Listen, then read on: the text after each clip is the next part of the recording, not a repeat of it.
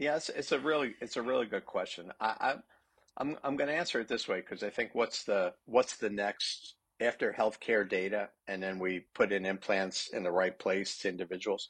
What's the next after that? Well, I'll keep using total knee again. If you go back to the total knee patient, what hurts a lot after surgery? Your incision. And your incision's pretty big because these implants are pretty big. So now with robotics, how can we make the incision half the size? How can we come up with an approach to cut the bone, maybe in a different way, almost like building a ship in a bottle?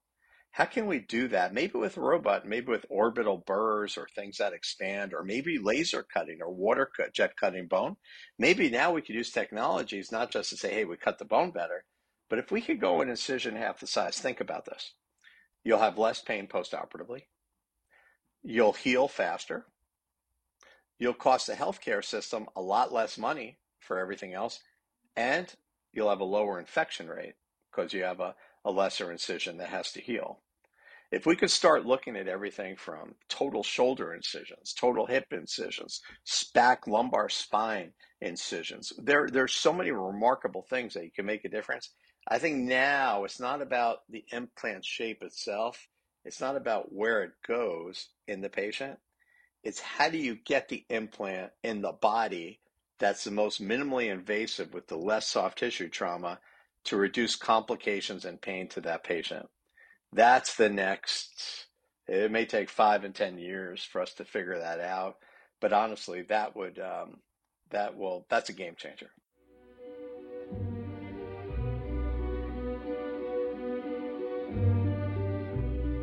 In this podcast, I'm sharing my passion and curiosity for soft robotics where we share inspiring stories about the work we do and how we can push the limit. I am Marwa ElDiwiny, and this is Soft Robotics Podcast.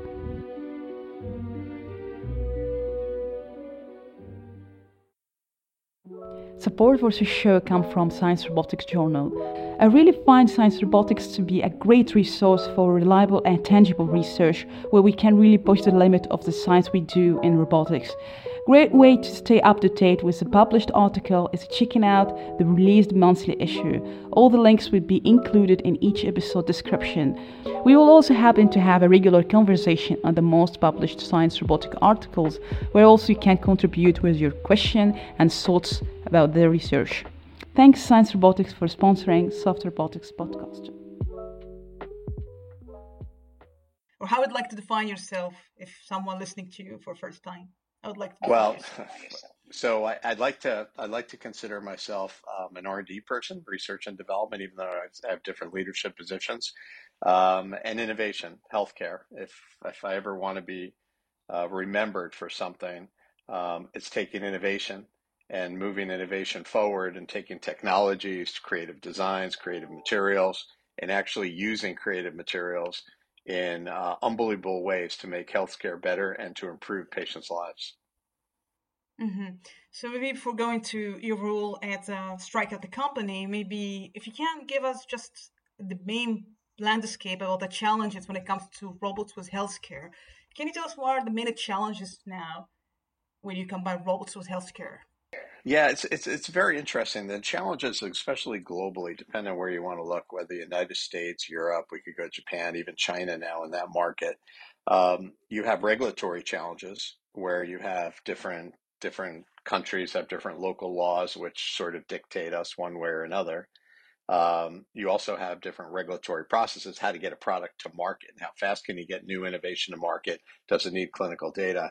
But I think the really exciting thing, so we've, I'm fortunate enough at Stryker to start a, a new division called Digital Robotics and Enabling Technologies, where we've moved hard tissue robotics into my group, navigation systems, help putting a trauma, sports medicine, help putting in um, a shoulder, a hip, a knee, spine implants. So, really exciting technology in the operating room. But now I think one of the more exciting things is how do you utilize that and continue to improve it? How do you give a surgeon more information on that patient? And that's where digital healthcare comes into play. And the future of digital healthcare data and how a patient is preoperatively, expectations postoperatively, helping a surgeon decide what implant a person should get where the implant should be. Should that person be in the hospital for one day or three or four days? Should that person go through six weeks of physical therapy or eight? What are the expectations of success with that patient? Now we have the capability to start collecting healthcare data on population health in amazing ways. And that I think is going to be the next level for Stryker to help improve outcomes. Mm-hmm. So maybe if you can tell us the mission of a Stryker here, uh, your vision, because you have been in different positions at the company, but if you can give us insight about the main problem or the challenge. You mentioned interesting parts here, but maybe you can elaborate more about the mission the company is doing here for healthcare here. Yeah, so the mission of the company, Stryker's a therapeutic. Many people should be familiar with Stryker if unfortunately you had to go to the hospital. So, uh, good amount of beds, hospital beds, or Stryker beds that gold stretcher you see on TV shows and, and back of ambulances, that's a Stryker stretcher. Um, so there's many different areas of the business. So in the patient hospital room, there's Stryker products. In the operating room, there's Stryker products. In back of the ambulance, there's Stryker products.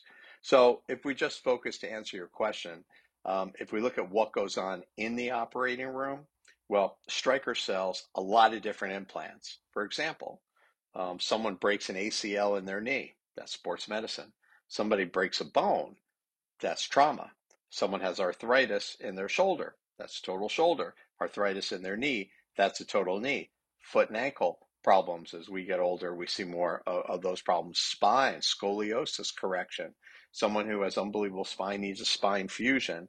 All of those implants get benefited from imaging CT scans, x rays before a case. What insights can we get off of CT on a patient? In other words, how's the bone quality of that patient? Maybe that'll help us select what implant. What's the expectation? What's the age of the patient? What's their bone density? That helps us. How complex, complex is their fracture? That sort of gives us insights. Okay, that's one part of it. And then maybe preoperatively, you've seen probably great computer images of three dimensional bones and how you could recreate bones from imaging and look at them on a computer screen. The surgeon can perform now a lot of the planning of the surgery, not in surgery, but prior to the surgery at home on their laptop. They're pulling in the image, CT scan, MR.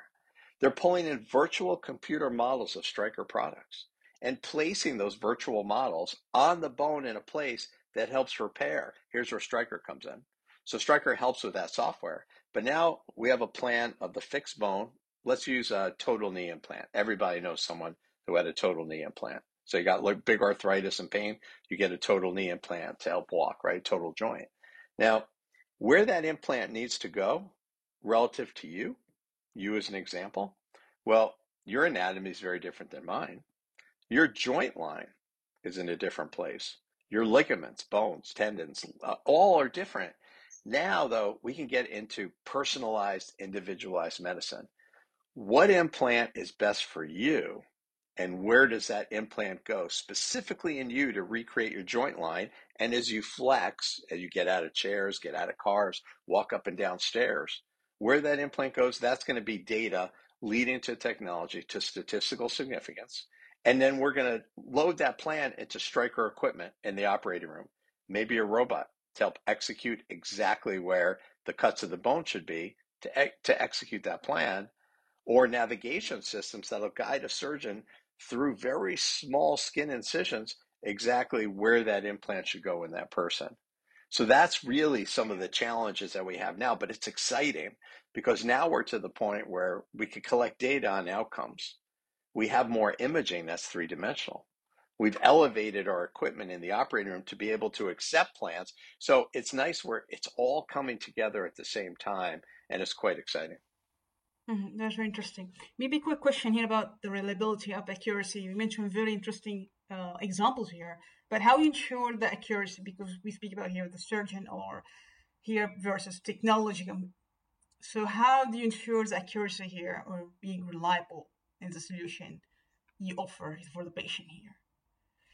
So, so we don't we don't practice medicine. Surgeons practice medicine, but we we supply the equipment. So let me give you an example.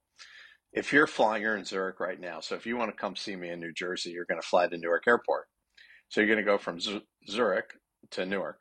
um, and you're going to go maybe in a big Airbus, right? And that big Airbus, once once it starts to go in the air, it's on automatic pilot. You feel comfortable with automatic pilot.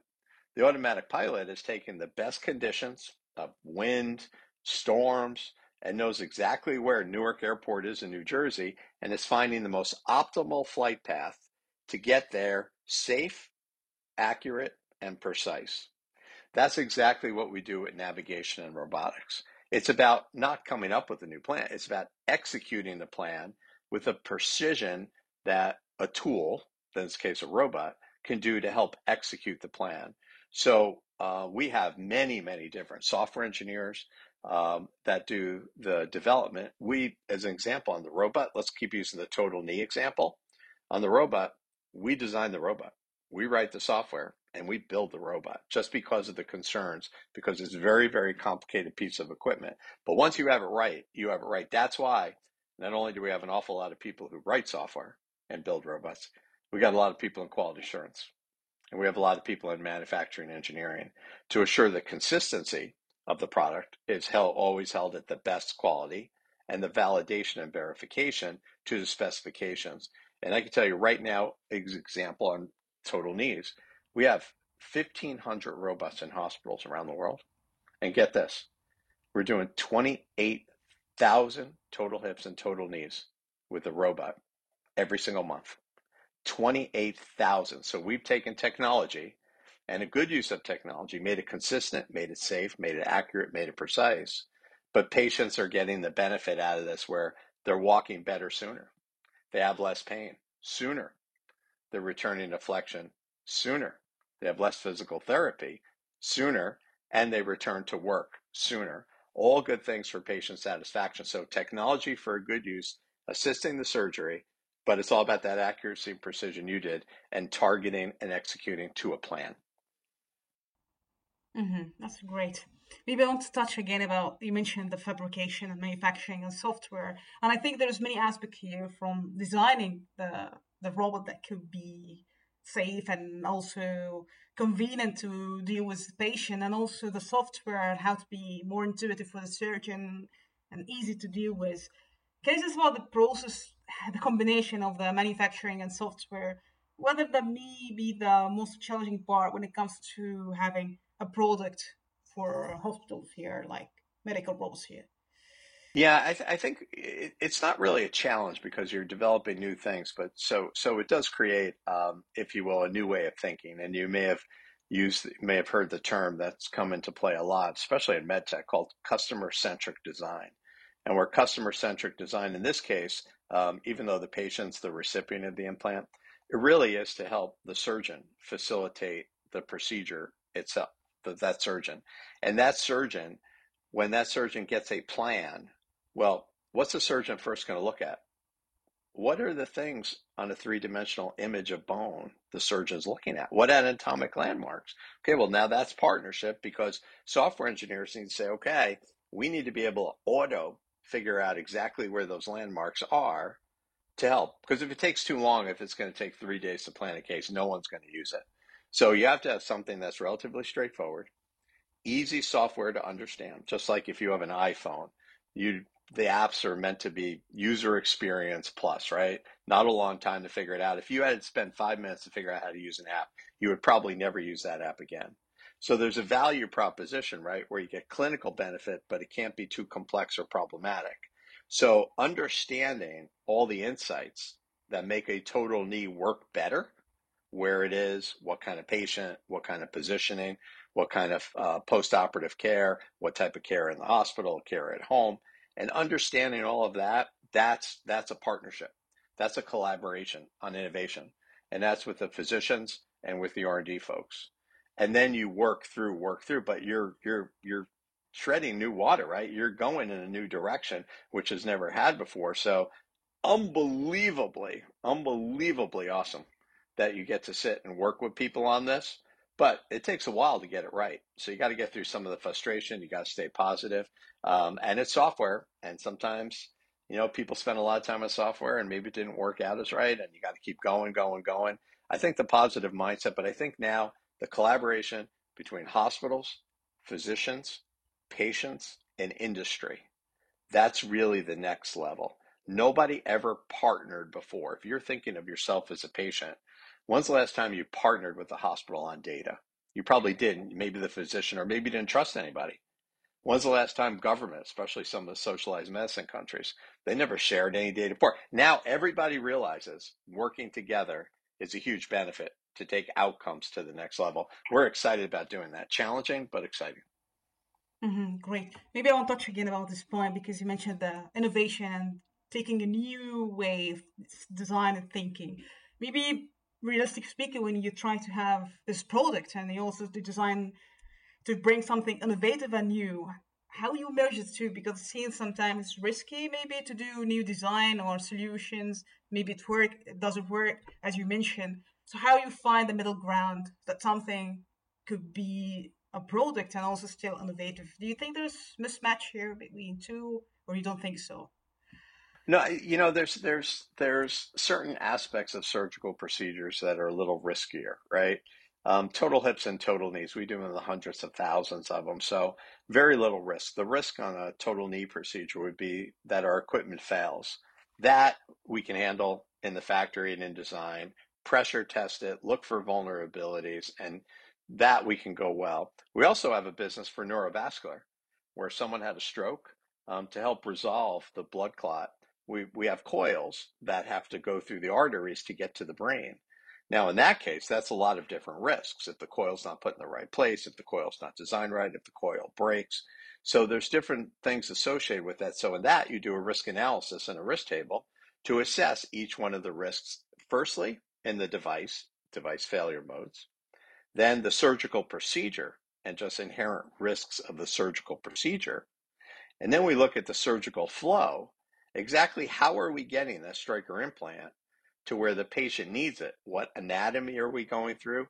What risks are associated with that procedure? And then often we will then look at different opportunities and different approaches to get an implant in someone and then to understand okay which one of those approaches is the least risk and try to resolve all risk if possible so surgical workflow maybe you're familiar with that term workflow surgical workflow surgical approach, indication application, design, and failure mode analysis. All those things make this very complex, but we do all those for every single product we do in every single application. Mm-hmm. Awesome. So maybe before going to the material design here about the implant, maybe the robots here, maybe I want to talk about the redundancy. You mentioned the failure, and in such a situation like that, how you ensure redundancy in the operation here for the using the technology of robot redundancy here.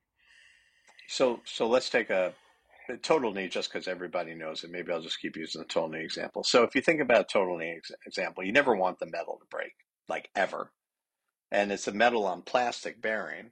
So the metal of the femur has a plastic part of it on the tibia and that articulates, right? That allows motion. We'd like these implants to last 30, 40, 50 years in someone. Now, some people are more active than others. Some people are more obese and put more weight on others. Some people will live longer, more active lives. So you have to come up with a scenario. We will actually, the very first thing we'll do is we'll fatigue test these implants and we'll fatigue test them 20 million, 30 million, sometimes more cycles to actually replicate years and years and years of walking. And then we'll assume an average body weight for that implant and then give it a factor of safety by four to five.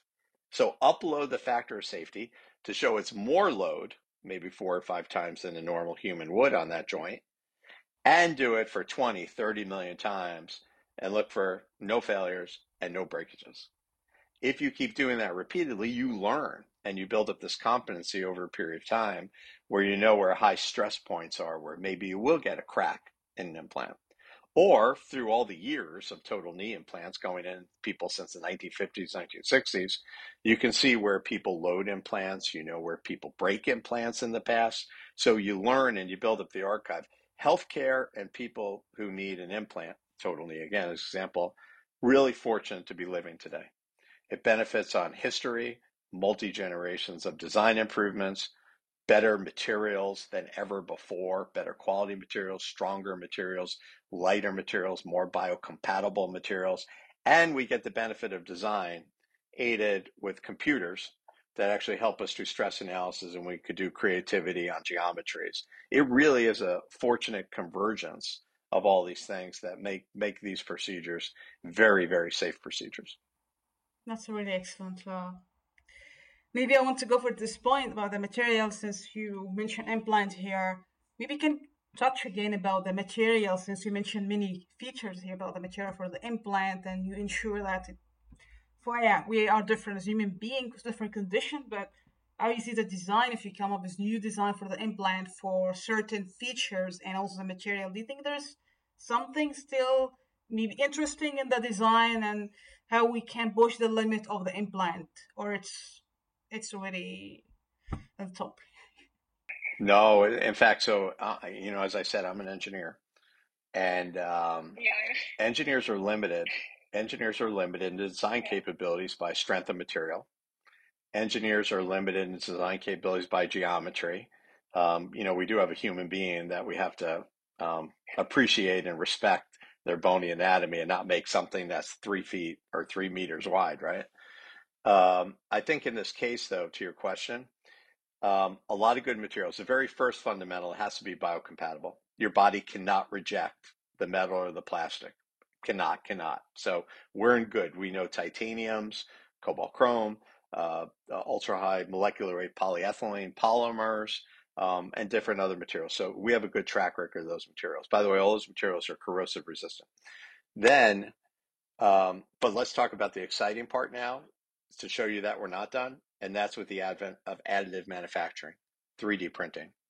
That we can now take titanium alloy powder, which is totally biocompatible, and now with lasers, we can build up a part geometry that only 3D printing could. Before, we were limited by conventional manufacturing processes such as drilling, mill, lathes, turning, all those that limited a shape profile on a certain type of material, which was machinable. Now, I could come up with virtually any shape that I wanted. I am completely unencumbered as an engineer. Now I could look at geometries that are more flexible, maybe that are thinner and more bone conserving in places, maybe something that matches the patient's anatomy better. So 3D printing not only allows us different geometries and to do different shapes, but also we could put on, remember, implants one side, they're moving against one another. The other side of it, they're against bone. So we want bone to fix to these implants. Now we could look at different porous metal cellular structures for biologic fixation that may be able to last longer in a human. So super exciting things. And, and this is only over the last five years. So we have a long way to go, go to unlock all the potential of additive manufacturing. Mm-hmm. I'm glad you mentioned this point. This is really very important point. And I'm curious to ask you in that case because you mentioned additive manufacturing and 3D printing. And we speak about here multi materials because I don't know in the implant you use different materials you can operate, but how you ensure that every piece is the same because we have two approaches here the traditional way in printing additive manufacturing how you ensure that the same thing is reproduced there's a slight changes i don't know from your uh, here the experience with our company here do you have a challenge in this part yeah it's challenges to validate and verify something because sometimes maybe um, if it's inconsistent, we did a bad design because it can't be manufactured, right? In the old days, you know, that used to be more the case. Additive manufacturing is a little bit different. So what we do, let's go through a total implant, total knee implant again. Let's say I'm going to take titanium and I'm going to machine titanium. Well, we get the raw material, titanium, in a block. That block, we're, we're going to verify the material properties of the block. So we're going to know it's all mechanical properties, it's chemistry, all of that we're going to know. So we're starting off with the material before we even make the implant that we know is good. That's so you resolve a lot of unknowns from a weaker material or unfavorable material. Then as we machine the implant, we machine it and then every single implant is inspected for its geometry and dimension. Every single implant. And in many cases, the implants are, are checked to microns of the thickness with a laser. and every single implant goes through that form of inspection um, and through validation of the very first production run, where we may sample hundreds and hundreds of every single part, we have a pretty good consistency that we have a manufacturing process that's robust and reproducible. But then there's more though, because that implant has to go in a package and has to be sterilized. So now it's not just the shape and the material, it's did we do sterilization? So we also have to validate all the sterile packaging so we put it in double what's called blisters, plastic, you know, you peel off and you got another one you peel off to maintain sterility. We design those as well. And then that goes through a validation, including drop in vibration, delivery person. You don't know if they drop the box on the loading dock or heat. You know, maybe you're getting a Zurich hot summer, you know, of 35 degrees and, and more. And is the package going to be good? Is it going to be good when it's freezing in the in the, the back of a truck outside? And then did it maintain sterility? When we sterilize these parts, so we're sure no air or bacteria can grow on the parts. We validate all those and we check the representative those on every single production lot. So we put more time because we're in the medical industry into the inspection uh, and post processing. And in many cases, the cost of quality assurance and packaging exceeds the cost of goods of the actual implant. Mm. Awesome. Maybe I'm curious to ask you, in your experience, your rich experience here, there's something maybe lesson you learned, something, yeah, yeah, in, the, in this experience to do with hospital and pro, at a product here, something just a failure in, um, in design or something. It was quite interesting to you to to change the way of thinking here in design. Do you have something from the past you can recall? Yeah. Well, you know, the good news is I've been around for a long time because I haven't had any failures of design. So that's a good thing. Um, but to answer your question, though, I will tell you um, one of the things I think I, I see people being very conservative. So, so in, in this medical device, we don't take risks. Sometimes we, we don't make we don't make incremental enough improvements in something that we could. And these are the quality of life for patients engineers, right? You could put more geometry, which may make someone's knee bend further back, which means they can get off a floor unaided when they stand up. That's a really huge difference than a conservative approach of moving. And were there some designs over the years? You know, did I challenge myself enough? Did I really use all the technology as enough? did I then really take into account creative thinking and not just think about it as a product or a project, but think about it truly as innovative? And did I take into account all the innovation potential, not just using technologies, but tel- technologies is nothing without people. And it's people's creativity and that spark that use these technologies in the best way. Like 3D printing by itself is nothing. It's absolutely nothing. It's the creative designs that could come out of it, and that's coming from the human being who's engineering it. So I think over you know the years I've learned to push push more and more, which probably why I got this great job at Stryker now. But when we have new interns coming in to Stryker, uh, when I go speak um, at universities around the world, I actually bring up this point all the time. There's really nothing nothing that's limiting us half the time other than our own creativities our own spark for imagination. It's not just about getting a project done, it's about getting a project done right. That's a good word. Yeah. Maybe I want to ask you again about the choosing problem because if I ask you when we speak about robots here or technology to for something in medical, uh, like surgical, you mentioned the knee, for example, but if there's something still challenging, you think, when you bring the two together, the robots and or the technological here with the medical part, Is this is something, yeah, challenging problem. You still think this is really hard to be achieved at the moment. You can't touch it. Yeah, it's, a really it's a really good question. I, I I'm I'm going to answer it this way because I think what's the what's the next after healthcare data, and then we put in implants in the right place to individuals. What's the next after that? Well, I'll keep using total knee again. If you go back to the total knee patient, what hurts a lot after surgery? Your incision. And your incision is pretty big because these implants are pretty big. So now with robotics, how can we make the incision half the size? How can we come up with an approach to cut the bone, maybe in a different way, almost like building a ship in a bottle?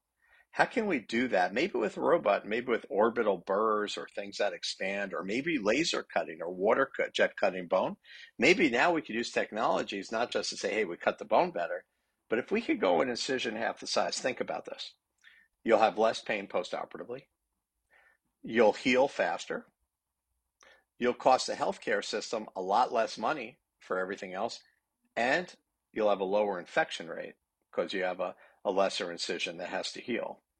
If we could start looking at everything from total shoulder incisions, total hip incisions, back lumbar spine incisions, there there's so many remarkable things that you can make a difference. I think now it's not about the implant shape itself. It's not about where it goes in the patient. It's how do you get the implant in the body that's the most minimally invasive with the less soft tissue trauma to reduce complications and pain to that patient. That's the next, it may take five and 10 years for us to figure that out. But honestly, that would, um, that will, that's a game changer. That, that's a good use of technology. I think we have the technologies there. Figuring out how to do it's not so easy. That's great. Can you maybe share some point here? I know it's not easy, but can you just brainstorm a little few points? What could be lead to solving this problem that you mentioned? just speculation about what could, yeah about what could be solution yeah for this problem yeah so I think I think in medtech, I think one of the solutions may be already there. I, I think it's now time because technology has evolved not just in the healthcare industry, automobile industry, aerospace industry, manufacturing industry. If you lo- look at all those technologies, I think we may be in a place right now where the answers may be there already. And now it's time for us to branch out to other industries and see how other industries might have a technology or a cutting tool or a cutting path or a way to do things than a less profiled piece of equipment. So I think one is we we as good healthcare engineers need to get out and look at the rest of the world. I think number two, I think now, um, I think it's that workflow I talked to you about surgeons. I think surgeons aren't going to be able to, if they want to do incision half size, they're probably going to have to learn a little bit differently and maybe approach the the joint in a different direction. Maybe not from the front, maybe from the side of your leg. Totally different workflow. We talked about customer centric design before. This is a changing way to way people are used to doing things. And once you change the norm, it's quite disruptive. So we have a different surgical approach technique we have a different way of learning in medical education. We have different technologies to help approach through smaller incisions. And then we have to marry all this together because each by itself is nothing. It's how it comes together. And that's going to make a lot of stakeholders have to work together. That's going to have to have a big desire. And then we got to show it's safe. We got to show it's clinically effective and it's good for the patient and we have to make sure we get rid of all the risks. If we could do that, we will be moving the needle so much on what's to do, but that's what the that's what the future needs to hold. Uh, people working together, customer centric design, willingness to change the way we've done things in the past instead of just generational changes, make a disruptive change that could have a huge benefit. And let's rethink the way we do everything today. Mm-hmm. That's really good point.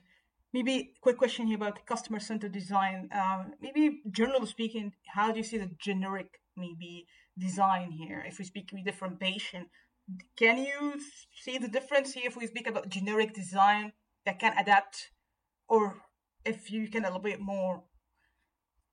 So instead of an engineer coming up with something, you know, it's called waterfall effect, right? Instead of an engineer coming up with a design, then seeing if it could be made, and then see if it could be used and then seeing how it's used. That's very sequential, if you will. That's not really taking a customer into account. Going backwards a little bit, like what is the expectation of the patient? What actually makes the patient happy? What's the patient's problems? Okay, that's the customer. So now you're going back for what the problems are and you're working backwards. But you're involving the surgeon because the surgeon is a key part of where the implant goes, how to do the surgery, how to plan, and what are the principles and parameters that that surgeon is looking for in that patient with that specific problem. Then, as engineers, what do we have available to us in our tool chest that we can throw towards this? And then what could we bring forward from our learnings of the past? That's all staying around what's best for the patient. How do you improve outcomes? How do you make the person walk better? As I said, get out of a car better, walk up and down stairs better. And then what are all the parameters to that? An engineer sitting alone can't answer that. A surgeon sitting alone can't answer that because they don't understand the technology or have the tools and we need to program and design it. That's where I talked about it's that partnership of multi different stakeholders that brings customer centric design together versus me sitting in my office here in New Jersey and then sending out parts and say, hey, does everyone like them? So we're going to do this and we're going to bring in more points, bring in more people to have a voice. And then I think we'll be able to rally around that and then look at what technologies or what new innovation we need to help solve problems to make a real remarkable change. Mm-hmm. That's great. Comes then, I have a few questions for you you mentioned at the beginning that what drives you, of course, finding innovative solution using creativity here. But when you look for the competition, I don't know how do you view competition when it comes to providing the product or solution. I'm just curious about when you see competition here and you want to be standing out with your products here. How do you see that? So there's an expectation. You know, you could take car manufacturers, there's an expectation that one car company always wants to be that car company, and some excel, right? Um, you can say the same thing about airplanes, and there's different airplane manufacturers, different airlines, right? Um, I think in all the market segments Stryker plays, and Stryker wants to be at the top, top of the house, top of the game, best car, best airplane, um, and we strive for that. So, so we go for um, not say um, you know a value product that may not give you as much clinical benefit. We try to maximize the clinical benefit as possible. I think we do that better than any other company. And relative to the the robotic market that's out there now, I'd say in hard tissue robotics, not only is Stryker ahead on design and innovation, um, but we probably, um, I think, out of our procedures, total procedures in the world, um, if you if you take everyone else all together competition and then double it, we still sell more and we still have more people buying our robots, which that's technology that's good for the user. People see clinical benefit. People see um, that that's a value. That's something that's a platform that's going to last a long time. It's easy to use. The software is good. So everything that I mentioned in customer centric design, innovation, ease of use, and getting true, true, not just marketed, true clinical benefit that patient that surgeons see in their patients. Um, we we strive to do that in all the enabling tech, all the robotics, and when we do our clinical insights off digital healthcare data, mm-hmm. we're going to be the exact same way. Mm-hmm. Great, great. Maybe in you have been many years now on that domain, but I mean, I'm curious to talk about the design iteration every time you say all the design work, that's great. But I'm um, just because every time you design new design, there's something you're afraid. Just some timing.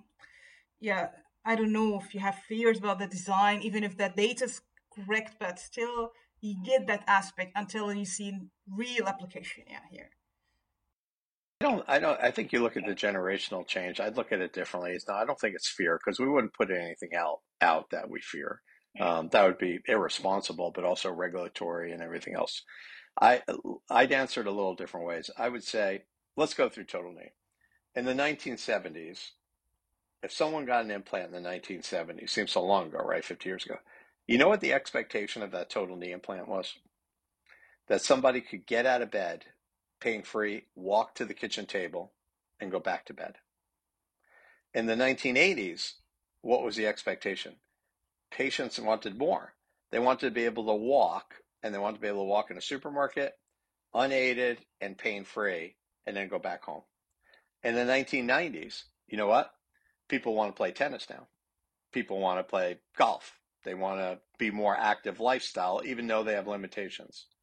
In the 2000s, total knee, go up and down stairs like you don't know that you have a total knee and be able to chase your grandkid if you're a grandparent and not have any pain. Expectations in the last 10 years is that you can get off a floor unaided and stand up yourself. Isn't that a difference in patients' expectations of a total joint over the last 50 years? So now people want, you say going forward, people want a joint that lasts forever. People want a joint where they could jog. People want a joint that they don't even know they have a joint, but also short term, they probably prefer a smaller incision with less pain from surgery. So now is an interesting. The pain and the thing, the outpatient surgery is becoming more dominant, where that wouldn't even been considered. In the 1980s, you had just been happy getting a total joint, regardless of how much pain, because you'd heal, because you were in so much pain before and you just wanted to be able to stand up again. Now, people want to play tennis, go walk up downstairs, and never have a problem with their implants. That's the challenges we get, and we accept those challenges as we further evolve total joints. Mm-hmm. That's really a good analogy here. Maybe a quick question about if there's damage happening in the implant. You mentioned you make cycles for like 20 million and to make sure it's lifetime, but if there's damage ha- happening here, how do you see about the healing of the implant? Do you ever thought about that or does it make sense to you, this kind of part damage? Well, no, I, I spent a lot of work on there for 30 years on bone growing into implants. Um, we have a good understanding of it. Computer modeling hasn't replicated the human brain, so I still have a job for a long time. Um, but the way bone reacts to load in the body, the way bone reacts to metal, the way bone reacts to geometry, all those kind of things make a big play and a big difference. So we design implants with structures, materials, and surfaces, understanding the phenomena of bone loading, the phenomena of bone growth, the phenomena of the aging condition of the implant, because decades later we want that implant stable in that person and pain free. So we take into account all of that. So the biology is very important. So when we're doing implants, I have biomedical engineers, mechanical engineers. Um, if we do robotics, we're still taking into account what bone is best to grow. So even the robot people, when we are assessing where bone cuts should be, we're taking into account implant stability as well as long term biologic ingrowth. So that's a key part of what we do. We are putting something that we want to become part of the body for decades. Mm-hmm, great. So maybe if you could lift, what maybe your vision or aspiration when it comes to Stryker here? I mean, for the future, what do you envision? Yeah, we'll, we'll keep evolving. Great question. We'll keep evolving implants with 3D printing, so that's exciting, right? Maybe less bone removal, maybe smaller incisions. Uh, with enabling technology, whether robotics, navigation systems, it'll help the surgeon put the implant in with accuracy and precision off a three dimensional plan that they couldn't do with conventional instruments. So we have great implants that are added manufactured now, new geometries. We have new ways to prepare the bone with the surgeon, and that's all with robotics and things like that.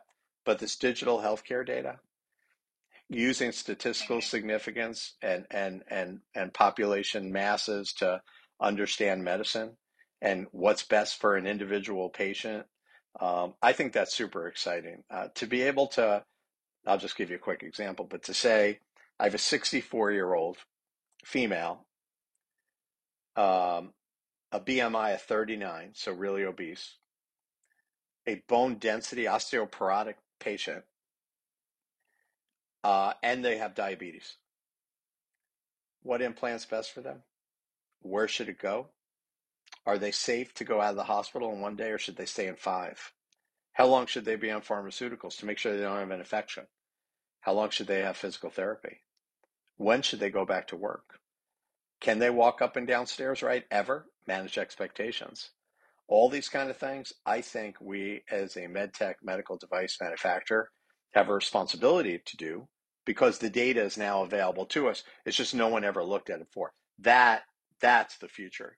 Being able to further improve by using data that we never had or were incapable of using before. Now the future is a bright one. This journey is still not over yet on improving outcomes and patient satisfaction. And we as Stryker, we want to be a key part of that. Great. Maybe it's a question left here. Uh, the first thing about what maybe the customers? You mentioned hospitals here, but I'm curious, do you have also research development, I mean, cooperating with universities? Well, maybe the potential customers you can share here?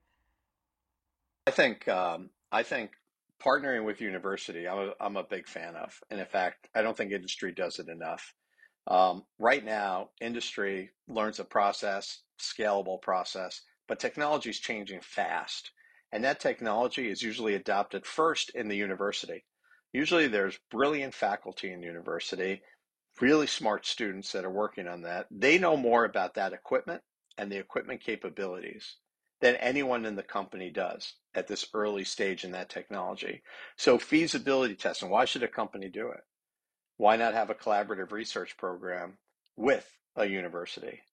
So right now, um, I, as a, I, I do Stryker and I'm president of this digital robotics enabling tech, but I also chair the board of trustees of the New Jersey Institute of Technology um, in Newark, New Jersey. It's a relatively large uh, STEM polytech.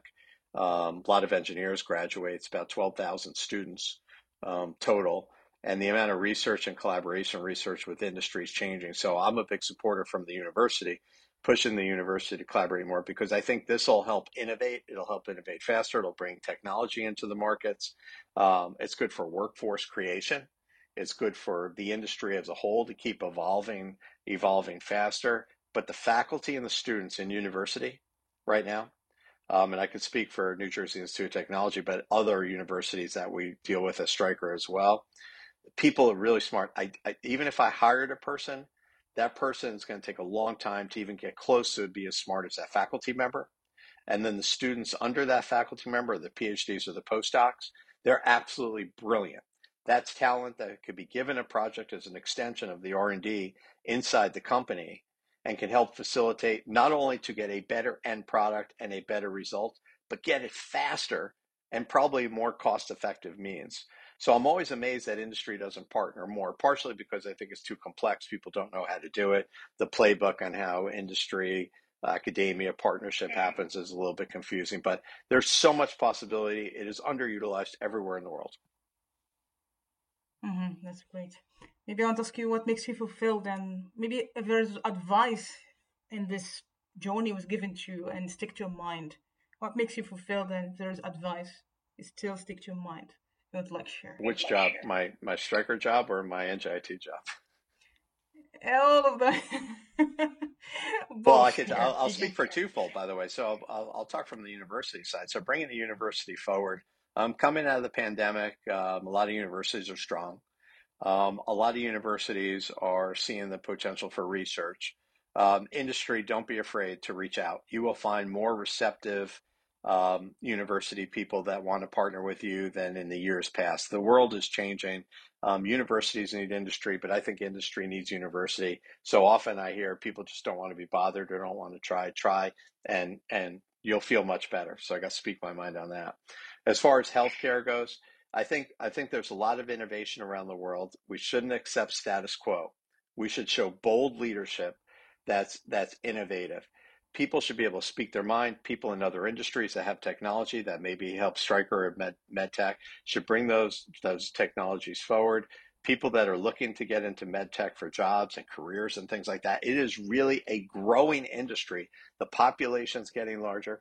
Problems are, you know, are always occurring, and anything that we think we solve, we could still get better at. And and I think more people, more focused on this, I truly believe collaboration going forward. A uni- uh, industry sitting by itself with blinders on, thinking they could do everything internal. Those days are over with. They're, they're just gone. The way to really innovate, to move the needle forward, and to really make progress in the healthcare sector is for industry to partner with government, industry to partner with hospitals, industry to partner with academia. And I think, you know, my, my goal in life is that I get to see government, academia, hospitals and industry all working together because that would be unbelievably mind-boggling with all the viewpoints and, and, and opinions around the room not to mention all the data you'd be able to get and i think as we evolve the culture of partnership and collaboration I'd, I'd like to see that go faster. I'd like to see that accelerate. There's very little downside to it. I know it's not what people normally do, but the upside potential is just too big to waste. That's uh, yeah, I share the vision. That's really powerful uh, message here. I don't know if you have any final words like to say for people listening. Any final words like to say here? Final words. Final words, final words. Well, thanks for the opportunity to talk about this stuff. I, I think the medtech industry is a great example of using technology with people to innovate to solve real problems. All our real problems aren't solved. Um, I think there's a, there's a lot more to do. And if anyone is thinking of the healthcare industry, medtech industry, or whatnot, um, it's super exciting. It's a great, rewarding career for me. I've been doing the same thing for 35 years, um, and uh, my my story's not over yet either. There's still more to do, but the idea to take away technology and solve real people's problems and improve patients' quality of lives, um, that's exciting to me, and I'm going to keep going at it.